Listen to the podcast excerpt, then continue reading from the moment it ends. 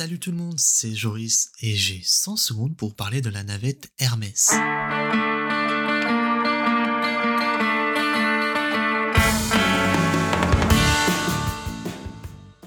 La navette spatiale américaine, vous en avez déjà certainement entendu parler. Certes, elle n'est plus utilisée, trop dangereuse, trop coûteuse, trop avancée sur son temps. Mais saviez-vous que la France avait commencé à développer une navette spatiale européenne ? Celle-ci aurait dû se nommer Hermès et serait rentrée en service dans les années quatre-vingt-dix.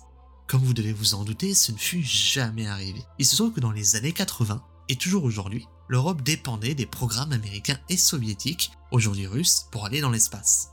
Nous n'avons pas d'engin spatial capable de nous y amener par nous-mêmes.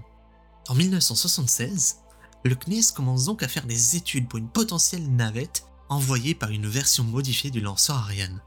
Au début pensée pour être une petite navette capable d'envoyer trois astronautes, les plans évoluent jusqu'en dix-neuf cent quatre-vingt-quatre pour devenir une mini-navette A L Delta capable d'embarquer quatre à six astronautes et quatre mille cinq cents kilos de charge utile, être mise en orbite par une Ariane cinq.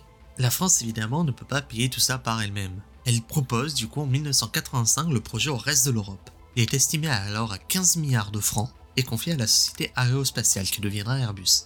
L'Agence spatiale européenne valide le projet en mai dix-neuf cent quatre-vingt-six, estimé cette fois-ci à un virgule cinq milliard de dollars. Il semble alors que l'Europe aura bien sa navette spatiale. Mais le pré-développement et la phase d'études prend du retard et ne se finit qu'en dix-neuf cent quatre-vingt-onze. Le climat politique a alors bien changé. La guerre froide est sur le point de se finir.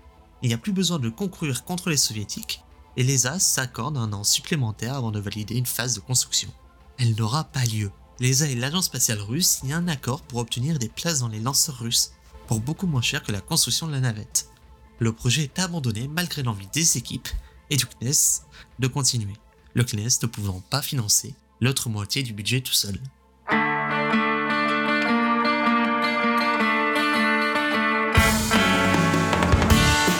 Merci à vous de m'avoir écouté. Si vous voulez échanger avec moi, je suis disponible sur les réseaux sociaux. En tout cas, ce fut un plaisir de parler avec vous alors. À la prochaine fois.